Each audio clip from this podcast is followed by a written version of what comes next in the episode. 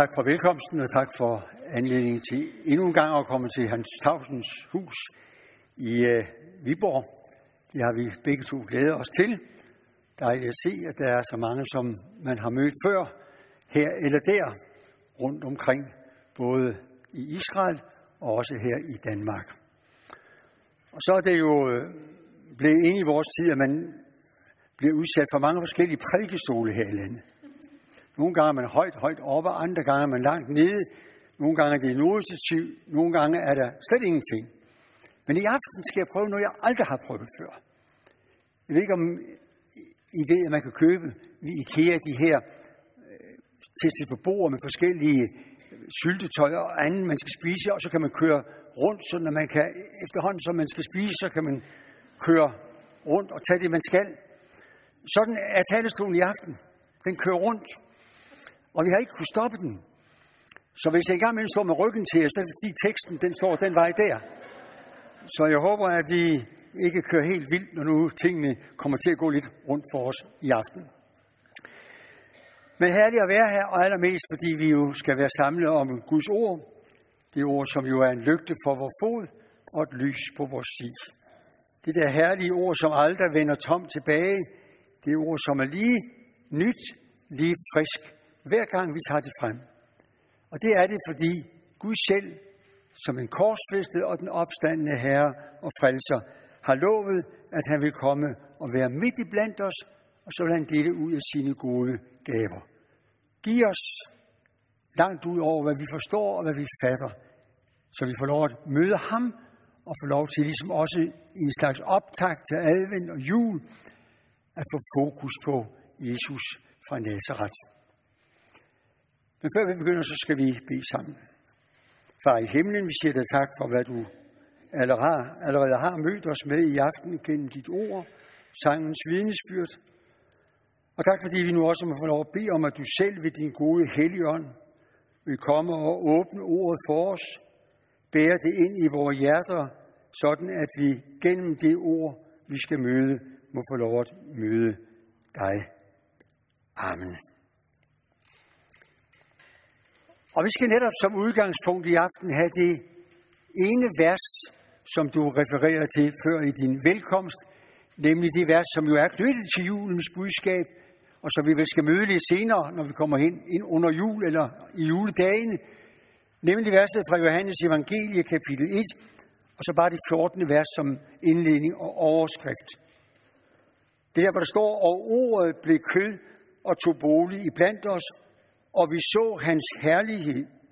En herlighed, som den enborne har den fra faderen, fuld af noget og fuld af sandhed. Hvis vi læser i Matteus evangelie, så kan vi sige, at Matteus evangelie begynder med Jesu fødsel. Og læser vi i Lukas evangelie, så begynder det med hans overnaturlige undfangelse. Og når vi så begynder at læse her i Johannes evangelie, så går de tilbage til Jesu evige tilværelse. Og derfor beskrives i Johannes evangelie kapitel her, kapitel 1, her både Gud og Jesus som ordet. I begyndelsen var ordet, og ordet var hos Gud, og ordet var Gud, står der i vers 1. Og nede i vores tekstudgangspunkt hedder det, og ordet blev kød og tog bolig i blandt os. Så altså både Gud selv og Jesus beskrives som ordet. Det møder vi andre steder i vores Bibel også. Jeg tænker for eksempel på 1. Johannes' brev, det første kapitel. Det, som var fra begyndelsen, det, som vi har hørt, det, som vi har set med vores øjne, det, som vi betragtede og vores hænder rørte ved. Livets ord. Og går vi hen i den aller sidste bog i vores Bibel, Johannes åbenbaring, hvor vi der i kapitel 19 og 20 møder alt det fantastiske, der skal ske i forbindelse med Jesu genkomst, så beskrives Jesus sådan her. Han er klædt i en kappe, dyppet i blod, og hans navn er Guds ord. Så teksten i aften og Bibelen beskriver altså Jesus på samme måde som Gud. Han er Guds ord. Hvorfor kaldes Jesus Guds ord? At der er det mindst to grunde til det. For det første så kaldes han ordet, fordi han er det fuldkommende udtryk for faderen selv. Jeg og faderen, vi er et. Har du set Jesus, har du set Gud. Og det andet, det har at gøre med, at det ord, Guds ord, er et skabende ord. Vi giver udtryk for vores tanker og meninger og siger nogle flinke og pæne ting til hinanden, lover hinanden noget, og det er ikke altid, vi kan holde det, og det er ikke altid, vi slipper så godt for det, vi får sagt. Men når Guds ord tales, når Jesus taler Guds ord, så er det et skabende ord. Så taler han, og det ord, han taler, det skaber noget nyt, noget vidunderligt. Det er vel derfor, at indledningen til vores Bibel i det hele taget, og så indledningen her i Johannes evangelie, er stort set ens. I begyndelsen af Bibelen, der hedder det, at i begyndelsen skabte Gud himlen og jorden. Jorden var dengang tomhed og øde. Der var mørke over urdybet, og Guds ånd svævede over vandet. Og Gud sagde, der skal være lys. Og der blev lys. Og nu indledes Johannes evangelie på samme måde. I begyndelsen var ordet, og ordet var hos Gud. Det vil sige, at det ikke bare er Jesus, når han kaldes ordet, den som giver udtryk for Gud selv. Jeg og faderen, vi er et. Men han siger også, at sådan som Gud i sit mægtige ord skabte, sådan skaber Jesus ved det ord, han taler. Gud skabte verden ved sit mægtige ord. Vi læste før, der skal være lys, og så blev der lys. Sådan som det var skabende kraft i Guds ord, sådan er der også skabende kraft i Jesu ord. Det er derfor, han kalder for ordet, der tog bolig midt i blandt os. Kolossenserbrevet siger det sådan her i det første kapitel, vers 16, at i ham blev alting skabt, i himlen og på jorden, det usynlige og det usynlige, troner og herskere, magter og myndigheder. Så han var der, alt er skabt ved ham. Johannes havde jo ikke mødt Jesus på anden måde end tømmermandens søn. Han kendte ham som den, der var menneske og voksede op i Nazareth. Men han havde også jo senere hen oplevet ham som mere end et menneske.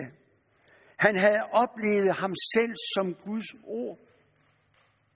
Johannes lærte at kende Jesus netop som Gud selv, som ordet, der blev kød og tog bolig i blandt os.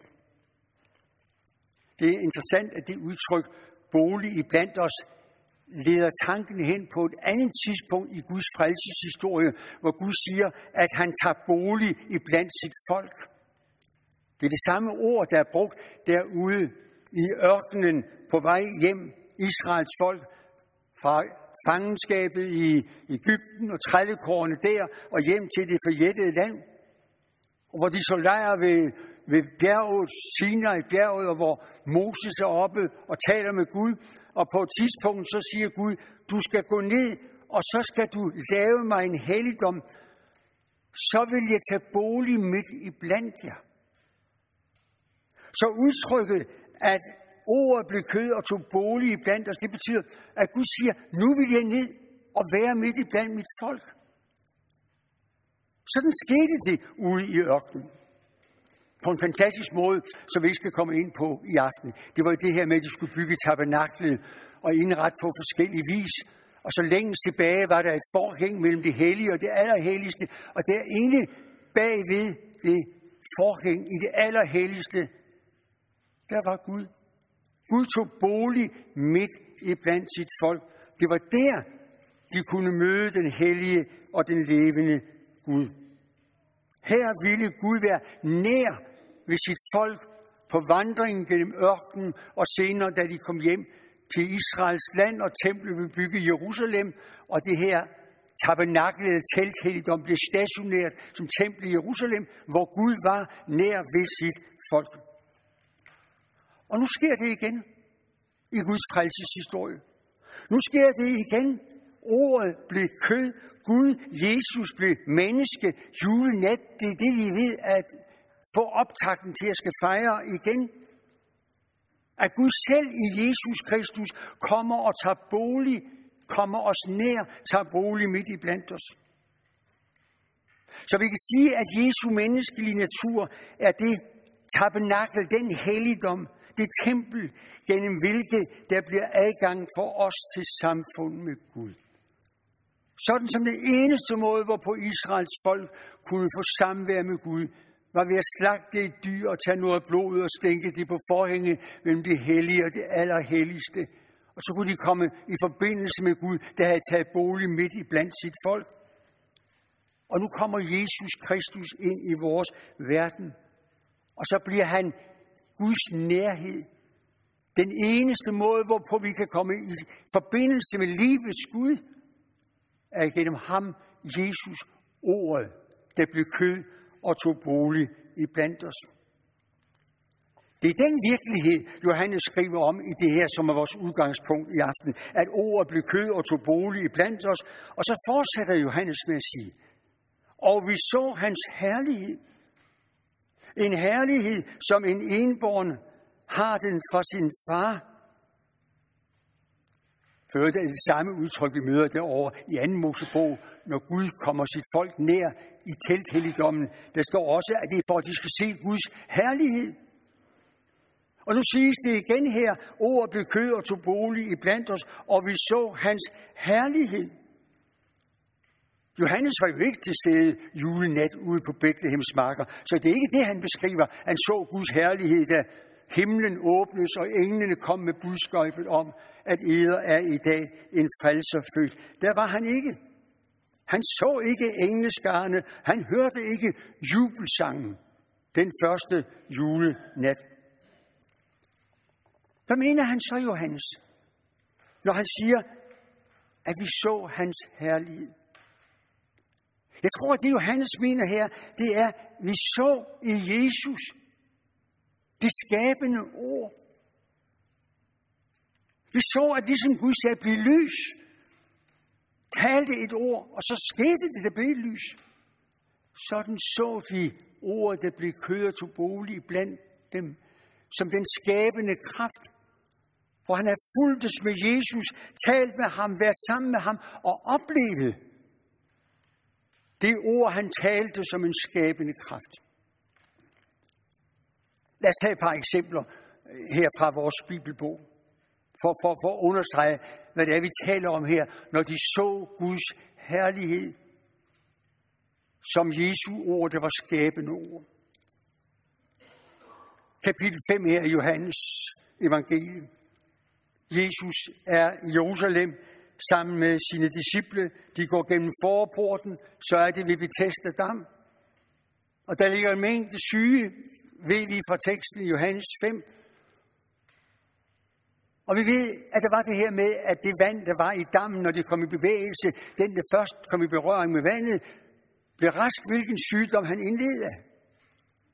Og så kommer Jesus ind her, og så finder han blandt de mange syge et menneske, som har været syg i 38 år.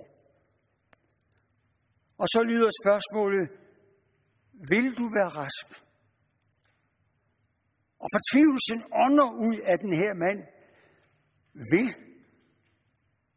Jeg har prøvet så mange gange, og hver gang jeg er på vej, kommer den anden før mig. Jeg vil være rask, jeg har prøvet, jeg har kæmpet, jeg har stridt. Jeg kommer altid for sent. Og så ser Jesus på ham, efter han har sagt, jeg har ikke noget menneske til at hjælpe mig ned i dammen. Så står der, så sagde Jesus til ham, og hør nogle få enkle ord. Rejs dig, tag din bor og gå. Altså, ord talt ud af Jesu mund. Og det næste ord, der står her, det er det her stærke ord. Straks blev manden rask. Vi så hans herlighed.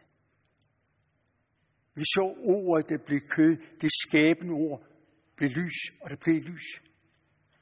Rejs dig op, tag din seng og gå.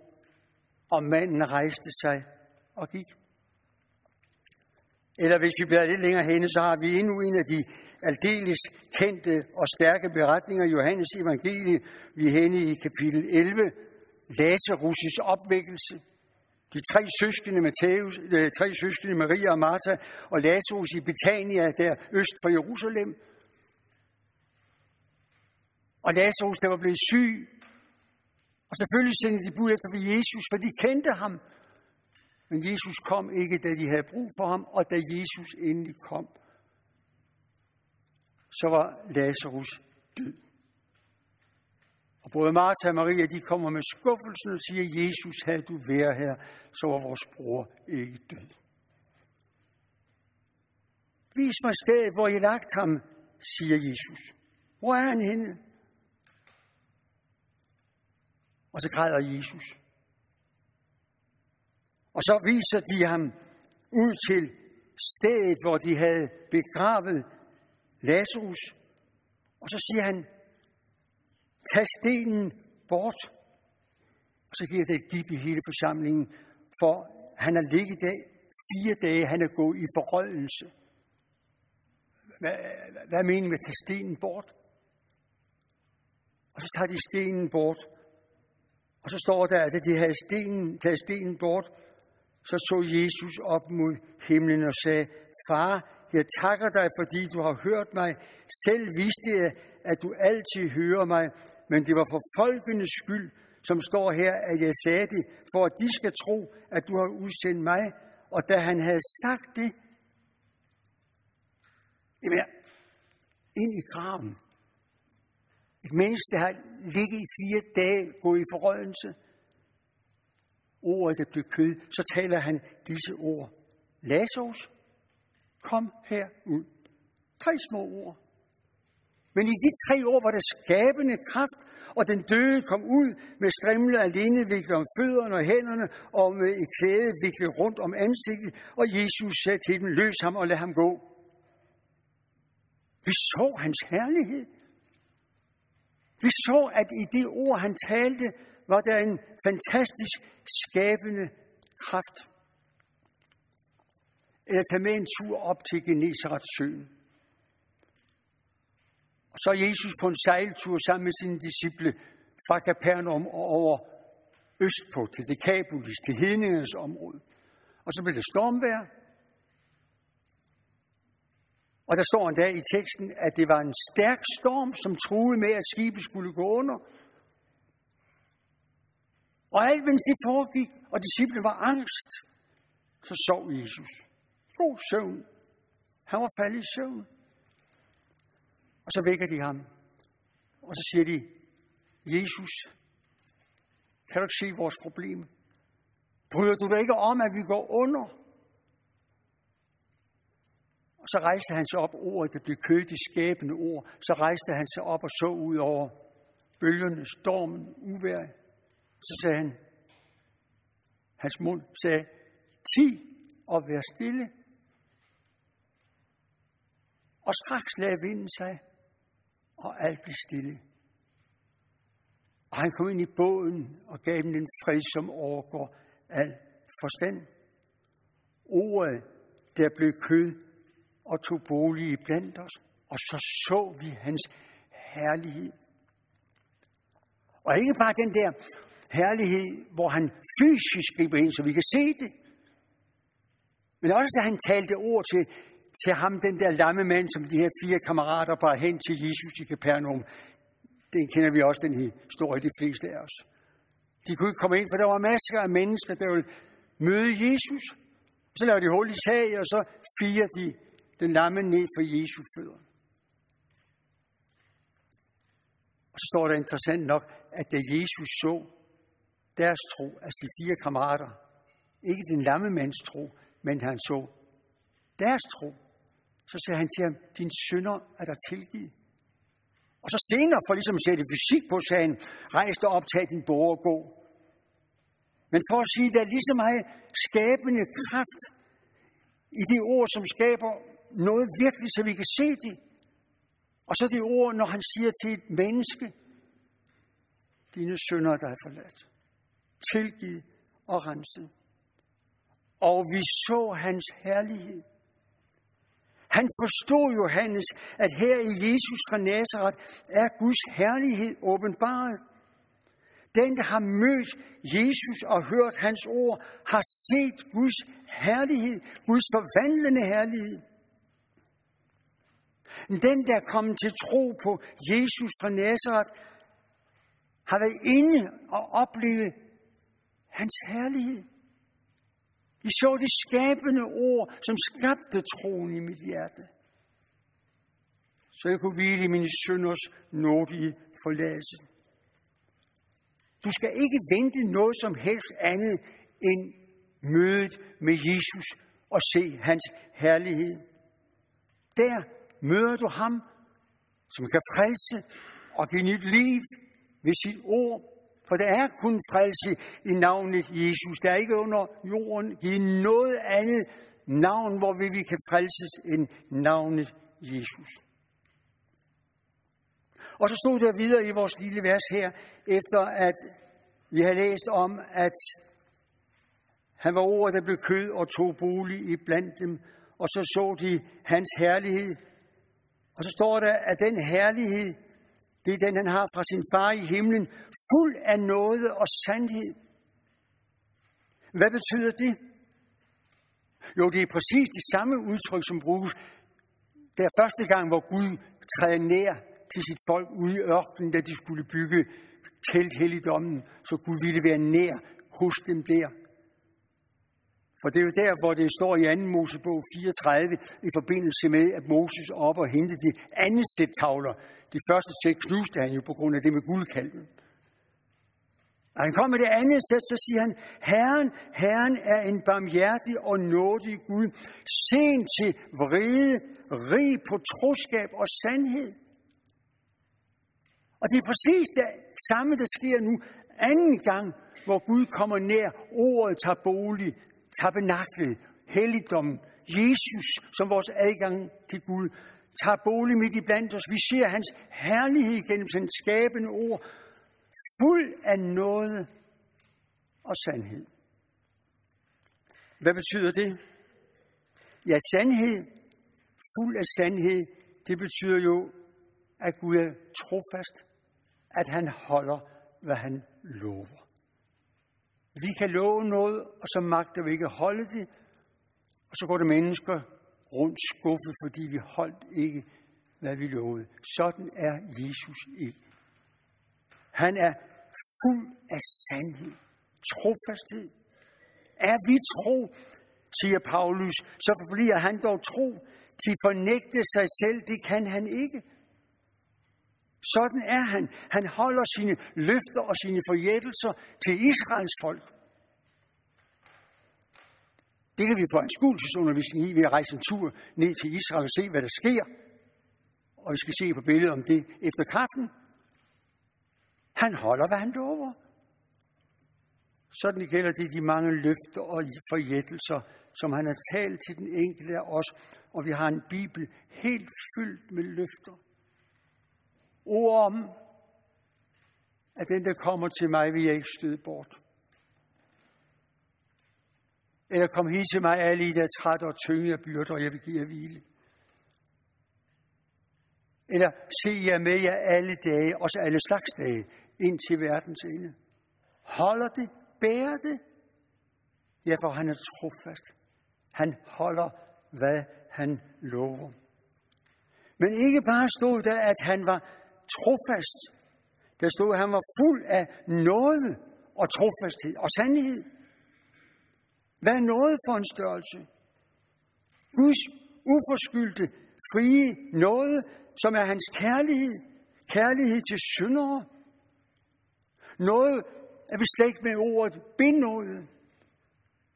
Det vil sige, forbryderen får sin straf mildnet eller helt eftergivet.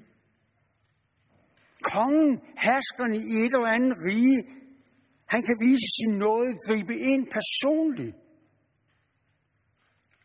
Og så kan han benåde et menneske, som var skyldig til straf og død, så han kan gå ud og være fuldstændig fri. fuld af noget. Det vil sige os, der er syndere og mangler herligheden fra Gud. Vi er født med ryggen til Gud. Og dermed har en evig fortabelse, fordi synden er stor i vort liv.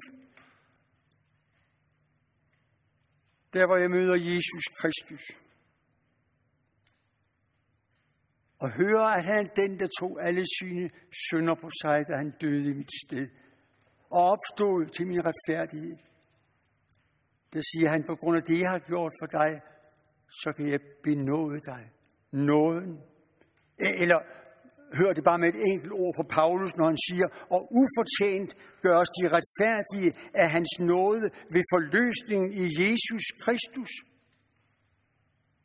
Eller et af de stærke ord, som vi har fra profeten Esajas i det gamle testamente, hvor det her centrale kapitel 53 slutter sådan her.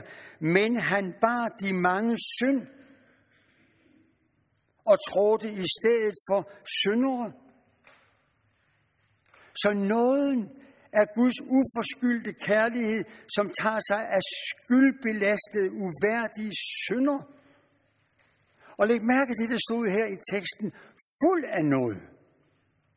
Gratis, ufortjent, uforskyldt.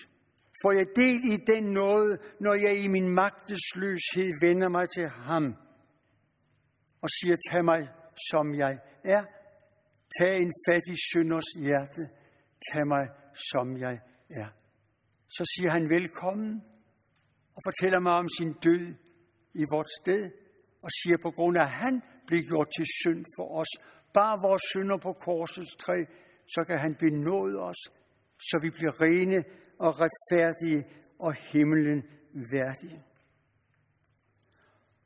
Og så forstærkes det endda lidt længere nede her i vers 16, for der står, at hans fylde har vi alle modtaget, og det noget over noget. Hvad er det nu, Paul, Johannes her vil sige til os, når han ikke bare taler om noget og sandhed, men nu siger han noget over noget.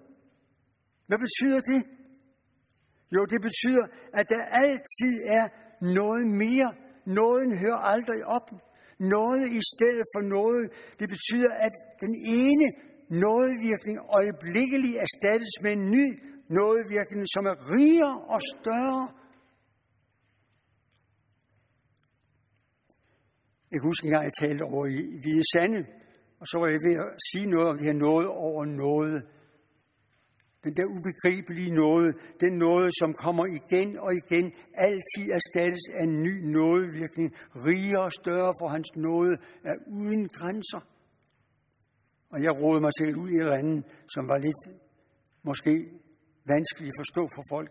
Og så var der en gammel fisker, der rejste op efter og sagde, du snakker om noget over noget. Herover ser vi bølge efter bølge. Og det er det, det drejer sig om. Pludselig bliver den der noget fantastisk stor for mig selv. Bølge efter bølge, det betyder hver gang den ene bølge har brudt. Og så tænker jeg, når så det er over, så kommer den næste. Noget over noget. Hør aldrig op. Og pludselig fik den her øh, gamle gode sang også en ny vægt i mit sind, når vi synger, Han søgte mig i noget, som gik på syndens vej.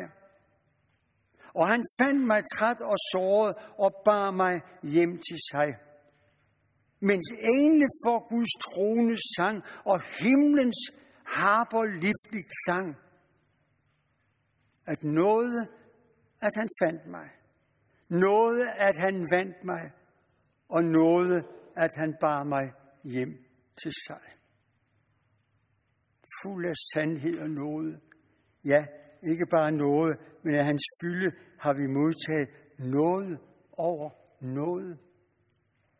Og så siger David en dag i salme 30, for hans vrede var et øjeblik, hans nåde hele livet. Det hører aldrig op. Igen og igen tilgiver, renser han, benåder, fordi han gik i mit sted og bar mine sønder op på korsets træ. Det var den vidunderlige indbydelse, som Jesus samtidig fik jøderne som levede dengang, hvor Jesus virkede her 3-3,5 år. Hørte om hans uforskyldige, gratis noget om at komme hit til mig, alle I, der trætte og tyngede byrder. Det var jo til det jødiske folk, han talte de ord først, da han gik i den her verden. Og så alligevel så var der jo mange, som ikke tog imod de budskab. Teksten her siger jo i vers 11, at han kom til sit eget, og hans egne tog ikke imod ham. Eller vi møder et ord her i Lukas evangelie, hvor Jesus ved afslutningen på sin tid her i denne verden sad på oliebjerget over for Jerusalem. Og så kigger han ned over byen, og så siger han, hvor ofte har jeg ikke ville samle dine børn, som hønen samler sine kyllinger under vingerne, men I ville ikke. I ville ikke. Han kom til sit eget men hans egne tog ikke imod ham. Men der var nogen. Der var nogen, der tog imod Jesus. Tog imod den lovede Messias. Så at han var den Messias, som profeterne havde talt om, der skulle komme og frelse Israel fra deres syndige frafald. Så de første, der kom til tro på Jesus i denne her verden, det er det, vi i dag kalder messianske jøder, altså jøder i Israel, som kom til tro på, at Jesus var Messias. Dem, der fulgtes med ham, disciplene, men også de andre, som fulgtes med ham og hang ved ham og lyttede til ham. De så ham som den lovede Messias, som alene kan frelse sit folk fra deres syndige frafald. Og når Johannes her skal beskrive dem, altså dem, der så, hvem Jesus var, så siger han det sådan her i vers 12 i Johannes 1, at alle dem, som tog imod ham, dem gav han ret til at blive Guds børn, dem, der tror på hans navn. Det vil sige, alle dem, der tror på hans navn, Navnet Jesus, der aldrig blegner, har far i himlen givet ret, eller magt, eller mulighed, eller fuldmagt, hvilken måde vi nu oversætter med her. Fuldmagt, ret til at blive et Guds barn. Et menneske, du og jeg, har en ret i os selv til at kalde os børn af himlens Gud. Guds barn. Vi har heller ikke nogen magt i os selv til at blive det. En sådan ret gives os. Det var derfor, det blev jul. Det var derfor, Gud sendte sin elskede søn ind i den her verden julenat. Og den himmelske hersker udbrød, eder af dag en frelser født. Han er Kristus, Herren, altså en frelser, som er lige med Messias, og som er Gud selv ord, der blev kød og tog bolig blandt os. Nu siger han, at her får vi ved ham en ret til at kaldes Guds børn. At Gud har givet os en ny ret, et nyt barneforhold.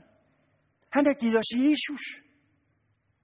At blive Guds barn er det samme som at komme ind i et barneforhold til Guds søn få lov at gøre brug af de rettigheder, det egentlig er kun til et barn af hjemmet. Nu tror jeg på Jesus, og så får jeg ret på samme måde som ham. Det er det, Jesus siger så fint og stærkt øh, i kapitel 10 her i Johannes evangelie, hvor der taler om Jesus som den gode hyrde. Og så siger han sådan her, jeg er den gode hyrde, jeg kender mine får, og mine får kender mig, lige som faderen kender mig, og jeg kender faderen, og jeg sætter mit liv til for forne. Altså, ligesom Jesus kender far, og far kender Jesus, kan du fornemme det forhold mellem far og søn i den evige verden? De to, som begge kaldes for ordet, det skabende ord. Ligesom der er et forhold mellem far og Jesus, Gud og sønnen, sådan er det det samme forhold mellem os, der tror på Jesus, og så Jesus. Vi fik ret til at få det forhold. Ret til det, da han kom og gik i dit og mit sted. Det er det, vi skal synge om i en af, af de kendte julesange her om nogle uger. At fattig kom du til jorden ned, adlede armod og uselhed. Fattig du gjorde dig med flid, rige blev vi til evig tid. O Gudske lov. Hvordan bliver alt det her mit? Hvordan kan jeg være sikker på, at jeg er barn af Gud? med samme rettigheder. Som faderen og sønnen er et, at jeg et med Jesus, med sønnen. Jo, svaret står jo egentlig her i vores tekst, eller i første kapitel i Johannes evangeliet. Det er dem, der tror på hans navn. Og tro her, det betyder at fatte tillid til den, der ikke kan være Jesus foruden. Den, der tror på hans navn, har fået en fuldmagt, så jeg nu kan stå ren og retfærdig og himlen værdig over for Gud. En hver fuldmagt er grundet på et navn. Jeg husker for mange år siden, da jeg var på arbejdsmarkedet, og det er snart mange år siden. Jeg mener, pensionist i 12 år, så længe siden, man har været på arbejdsmarkedet. Og der kan jeg huske, at øh, så skulle jeg betale løn til vores medarbejdere i Israel, og det var længe før alt det her med øh, mobile pay og, og computer osv. Det var check. Og så skrev jeg en check, og så skrev jeg mit navn under, og en gang imellem fik de lønforhøjelse, og jeg skrev et nyt rimeligt beløb og mit navn under, og de tænkte vel derude, hold fast, må, må han være rig, ham der sekretæren hjemme på kontoret, at han bare kan skrive beløb på sit navn, når vups, får vi løn. De vidste ikke, at jeg havde været nede i den danske bank i Hinderup, sammen med ordet Israels formand, og fået en fuldmagt til at skrive under på de her check. Så det var slet ikke mit navn, der galt. Det var navnet på ham, der gav mig fuldmagt til at kunne udbetale penge. Det er det, der ligger gennem de her, når der står, at dem, der kan leve i de forhold til Jesus, det er dem, der tror på hans navn. Det vil sige, at når jeg kommer ind for himlens trone, og når jeg er der hver dag, også som afslutning på den her dag, som nu snart er forbi, og alt ruller op i mit sind, hele mit skyldregister, med alt, hvad jeg fik sagt og tænkt og gjort i dag. Og så står jeg over for himlens Gud, så tænker jeg, kan jeg nogensinde få tilgivelse for alt det? Jeg har ikke mulighed for at rette op på det.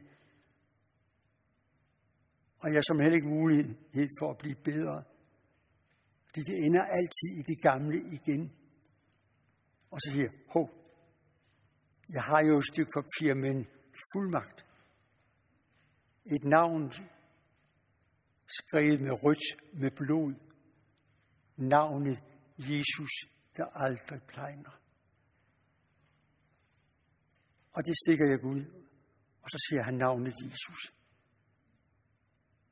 Og så siger han, alle mine sønder slettet ud. Rense, tilgivet på grund af en anden. Det er det det underlige Gud skabte, da han trådte ind i vores verden julenat. I barnet Jesus, som skulle blive frelseren, kongen, herren, stedfortræderen, som skulle dø for alle vores synder. Og så synger vi en anden sang, og det så skal runde det her af. Kom, Jesus, vær vor hyttegæst. Hold selv i os din julefest. Der skal med Davids harpens klang dig takke højt vor nytårssang. For det han gjorde for dig og mig da ordet blev kørt til bolig blandt os, og vi så hans herlighed. Og han viste sin trofasthed, sin nåde, noget over noget, som gav mig ret ved navnet Jesus til at kalde søn af himlens Gud. Gud giver, at det må blive stort for os på ny i den her adventstid og julet. så vi må juble med på de glade sange, vi skal synge.